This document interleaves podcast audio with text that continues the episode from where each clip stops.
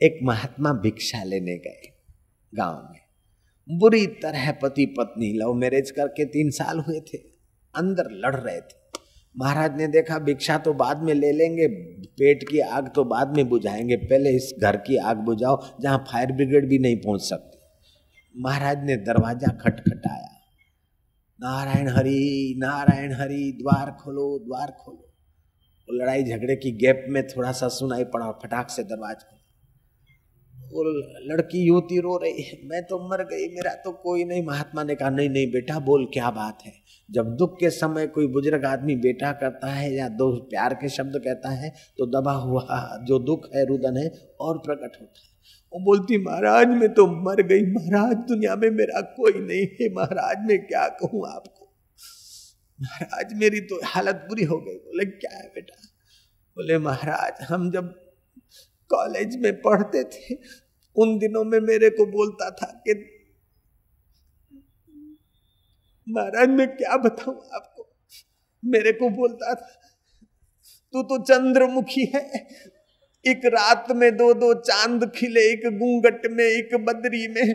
बदरी का चाँद तो सबका है गुंगट का चाँद तो अपना है। महाराज मुझे चाँद बोलता था, महाराज मुझे चंद्रमुखी बोलता था। लव मैरिज हुआ साल, दो साल बीते, न बीते, मेरे को बोलता है, रान, तू तो सूर्यमुखी है, तू तो सूर्यमुखी है। और महाराज, अब मैं क्या बताऊँ? मेरा तो दुर्भाग्य, अब मेरे को बोलता है राण तू तो ज्वालामुखी है। ज्वालामुखी है, मैं सुन सुन के मेरे कान फट गए, मेरा जिगर फट गया। महाराज, अब मर भी नहीं सकती, जी भी नहीं सकती। महाराज बोले, ठहरो ठहरो। तब वो लवर बोलता है, महाराज, इसके चक्कर में मत आना, मैं अपनी ज़िंदगी बर्बाद कर चुका हूँ, मेरे को भी सुनिए महाराज। महाराज, कभी कभार मैं कॉलेज में नहीं जाता तो दूसरे दिन बोलती थी, प्राणनाथ। रिसेस में एक घूंट भी पानी नहीं उतरता था, तेरे बिना भी क्या जीना प्राणनाथ? तुम नहीं आते हो तो प्लीज़ प्राणनाथ बोलती थी, शादी हुआ, साल दो साल बीता, बोले, नाथ खाना इधर पड़ा हैगा नाथ ये कर लेना है। महाराज, में नाथ हो गया प्राण नाथ में से खाली नाथ, लेकिन अभी तो महाराज में अनाथ बन गया हूँ, महाराज, में जानता मेरे भाइयों से मैंने तोड़ा, मेरी माँ का दिल तोड़ा, बाप का दिल तोड़ा, कुटुंब परिवार का दिल तोड़ा, अपने जाति वालों का दिल तोड़ा, महाराज। वो बोलती है, महाराज, मैंने भी तोड़ा। लेकिन तोड़ा तो आवेश में आकर तोड़ा। धर्म के अनुकूल एक दूसरे के माँ बाप को बोलते और अपने रीत रिवाज और धर्म कर्म होम हवन के हिसाब से शादी करते तो ये बुरे दिन नहीं आते। शादी करना बुरा नहीं है, लेकिन विकारों की अंधी दौड़ लगाना बुरा है। जयराम जी की बच्चे को जन्म देना बुरा नहीं है, मेरे को दो बच्चे हैं, जयराम जी की एक लड़का, एक लड़की है।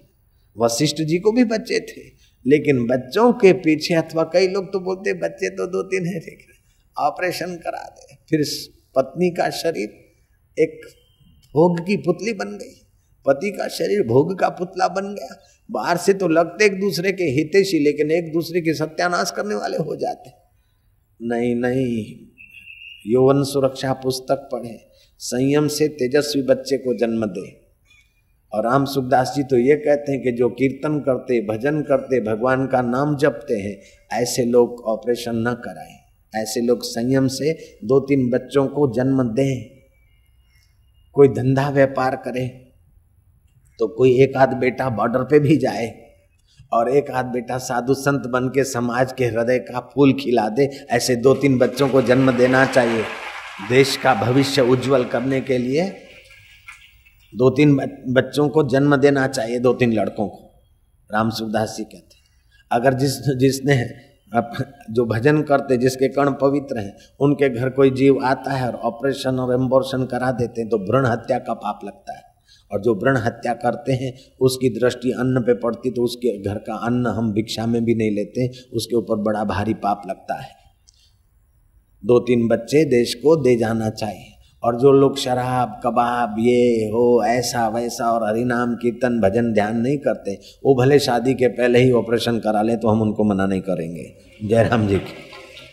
लेकिन जो कीर्तन, भजन ध्यान करते हैं, और जिसको मैंने वर्ल्ड रिलीजियस पार्लियामेंट में इस बात पर ध्यान खिंचवाया था लोगों का, कि जो गीता को, रामायण को, भागवत को, उपनिषद को मानता है, ऐसा भारतवासी।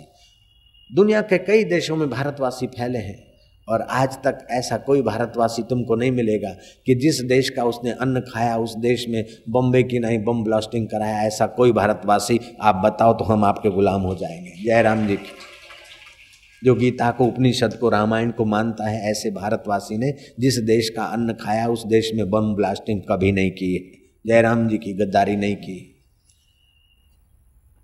तो जो लोग गीता को, रामायण को, उपनिषदों को मानते हैं, ऐसे लोगों को यौन सुरक्षा पढ़ के संयमी जीवन बिताना चाहिए और तेजस्वी दो चार बेटों को जन्म देना चाहिए, ऐसा राम सुखदास जी का मानना है। और उन्होंने मेरे को बहुत आग्रह करके कहा कि देश की भावी अब संतों के लिए एक विचार का विषय है। संत अपने दिव्य विचार फैलाएँ ताकि देश में कुछ भावी संतति तेजस्वी हो और उस संत को मैंने वचन दिया कि महाराज, आपकी बात में सुनाया करूँगा।